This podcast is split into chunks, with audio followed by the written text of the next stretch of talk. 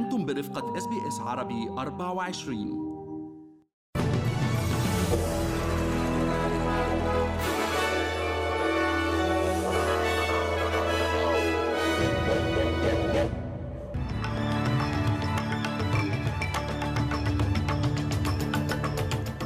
عناوين النشرة: حاكم مصرف الاحتياط يكرر اليوم التأكيد على الحاجة لارتفاعات جديدة في أسعار الفائدة لمكافحة التضخم.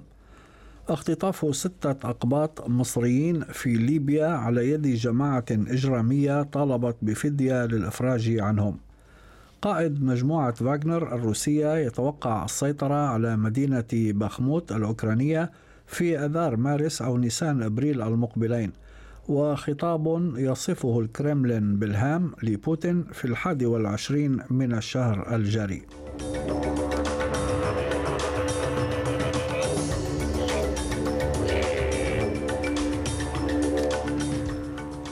هاشم الحداد يحييكم وإليكم التفاصيل.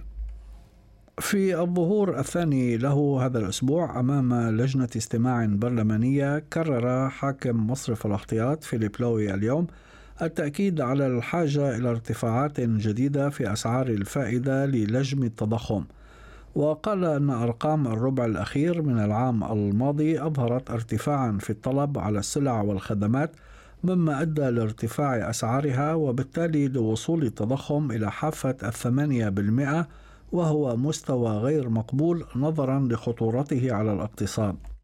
We could see areas in the economy where there was strong demand and that was pushing up prices. And given there's a significant demand element to inflation, we need to respond to that with further monetary policy tightening. We wanted to make that clear to the community that we were not done yet. We need to take this measure to get inflation down. But what I do know is if inflation does stay high, we won't be able to keep low unemployment and we won't have low interest rates. عادت الحركة الطبيعية إلى مبنى البرلمان الفيدرالي في كامبرا بعدما أغلقت الشرطة أجزاء منه وأخرجت جميع الموجودين بداخلها ظهرا. وتفحصت الشرطة طردا مشبوها بعد تلقيها اتصالا هاتفيا بشأنه، وسمحت إثر ذلك بعودة الموظفين والزوار إلى المبنى. قال مكتب الضريبة الأسترالي والشرطة الفيدرالية أنهما حققا نجاحا كبيرا في مكافحة الجرائم المالية والاختلاس وعمليات الاحتيال في إطار عملية أطلق عليها الاسم الرمزي بروتيغو، وأدت إلى توقيف 10 أشخاص يشتبه بتورطهم في هذا النوع من الجرائم. وقال مساعد وزير الخزانة الفيدرالي وزير الخدمات المالية ستيفن جونز أن هذه الإجراءات التي أدت إلى استعادة أكثر من 1.5 مليار دولار للخزينة العامة توجه رسالة تحذير واضحة لمن تسول لهم أنفسهم انتهاك القانون. The Serious Crimes Task Force have issued 10 warrants across 3 states. This shows that we are serious about chasing down the individuals involved. Tax Office advises me that somewhere in the vicinity of $1.7 billion has been lost to revenue as a result of this fraud. توصلت الحكومة الفيدرالية إلى اتفاق مع حكومة كوينزلاند لإنفاق 7 مليارات دولار على الإنشاءات والملاعب الرياضية التي ستستضيف دورة الألعاب الأولمبية المقررة في بريسبن عام 2032. وأوضح رئيس الوزراء أنتوني ألبانيزي أن الحكومة الفيدرالية ستساهم ب3 مليارات و400 مليون دولار من أصل هذا المبلغ. وفي مؤتمر صحفي مشترك قال ألبانيزي ورئيسة حكومة كوينزلاند أنستيجا بالتشي أن استضافة الألعاب الأولمبية ستسهم في توفير فرص العمل وستنشط حركة السياحة وستضع كوينزلاند على الخريطة العالمية. I think this is a very, very exciting day as people get closer and closer to 2032. The level of excitement will go up and it will be a great games but a great legacy as well. This is about a legacy and this is going to set this state up for decades and decades to come. ردت وزيرة الخارجية بيني وونغ اليوم على دعوة رئيس الوزراء السابق سكوت موريسون لتشديد العقوبات ضد الصين بسبب سجلها السيء في مجال حقوق الإنسان. وجاءت دعوة موريسون خلال خطاب ألقاه في طوكيو أمام مجموعة برلمانية دولية مناهضة لبكين. وونغ قالت أن موريسون ليس الشخص المناسب للحصول منه على مشورة أو نصيحة بشأن السياسة الخارجية. I'm not sure how much advice it would be sensible to take from Mr Morrison on foreign policy. One, on sanctions, we don't speculate, but I've outlined at length our position on sanctions as one of the ways, not the only, but one of the ways in which Australia will express and assert its values. You know, we have a set of national interests of which obviously human rights is central for the trade impediments to be removed. That remains our position. أكد وزير الدفاع ريتشارد مارلز اليوم أن الحكومة الفيدرالية تجري مفاوضات مع حكومة بابوا نيوغيني لتوقيع اتفاقية دفاعية بين البلدين بحلول نيسان أبريل المقبل. وكان وزير دفاع بابوا نيوغيني اجتمع اليوم في كامبرا بنظيره الأسترالي بموازاة اجتماع بين وزيري خارجية البلدين لبحث مسائل النمو الاقتصادي والأمن. وأكد مارلز أن أستراليا تنظر إلى بابوا نيوغيني كبلد جار وكشريك أمني موثوق. PNG is a profoundly important country for Australia in so many ways, but security is definitely one of them. When you think about PNG's geography, its size, it is a critical part of our national security landscape. A lot of the conversations I've had with my counterpart Windaki, the Minister for Defence in PNG, is about thickening what is already a very strong relationship between our two militaries.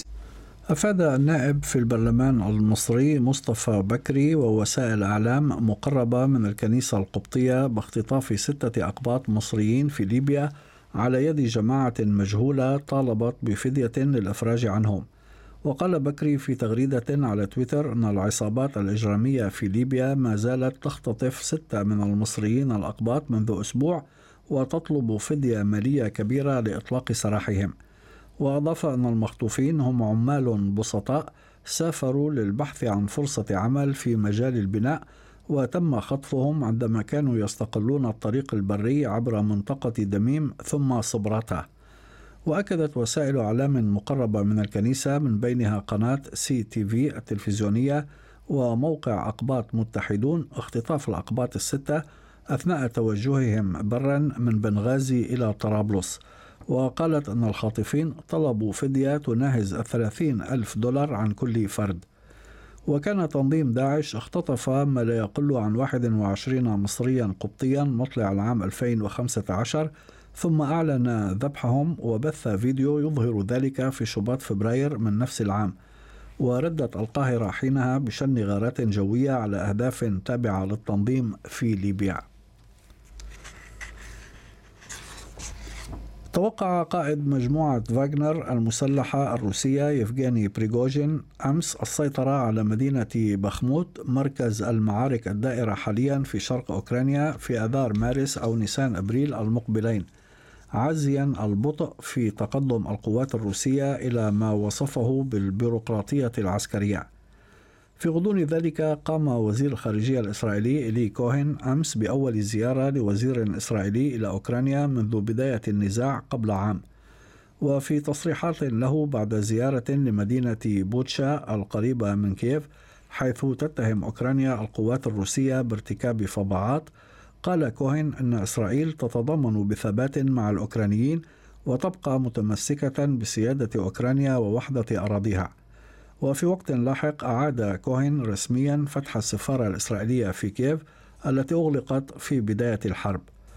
وفيما أعلن الكرملين أمس أن الرئيس الروسي فلاديمير بوتين سيلقي خطابا مهما في 21 من الشهر الجاري، طردت السلطات الروسية 4 دبلوماسيين نمساويين ردا على طرد 4 دبلوماسيين روس مطلع الشهر الجاري. كما أعلنت موسكو أنها استعادت 101 من جنودها خلال عملية لتبادل الأسرى مع أوكرانيا التي قالت من جهتها أنها استعادت 100 جندي ومدنيا واحدا. وفي مينسك أعلن الرئيس البيلاروسي ألكسندر لوكاشينكا أمس خلال لقاء نادر مع وسائل إعلام أجنبية أن بلاده لن تشارك في القتال في أوكرانيا بجانب القوات الروسية إلا إذا تعرضت لهجوم مباشر. في أخبار الرياضة، بلغ الكندي فيليكس أوجيه إلياسم المصنف ثالثا وحامل اللقب الدور ربع النهائي لدورة روتردام الهولندية الدولية في كرة المضرب بفوزه السهل على الفرنسي غريغوار بارير 6-4 و6-3 أمس. وكان الكندي البالغ من العمر 22 عاما توج بطلا لهذه الدورة العام الماضي بفوزه على اليوناني ستيفانوس تسيتسيباس المصنف أول في نسخة هذا العام، والذي ودع البطولة أمس بخسارته من دون مقاومة تذكر 3-6 و4-6 أمام الإيطالي يانيك سينر وصيف بطولة أستراليا المفتوحة. في أسعار العملات، وصل سعر صرف الدولار الأسترالي في التداول اليوم إلى 68 سنتا أمريكيا.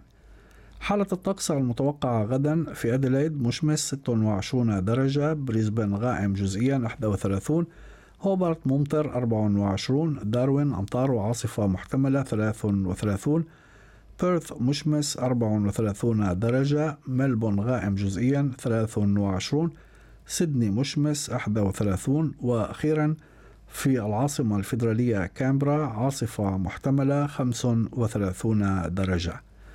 كانت هذه نشرة الأخبار المفصلة، أعدها وقدمها لكم هاشم الحداد. شكرا لحسن استماعكم.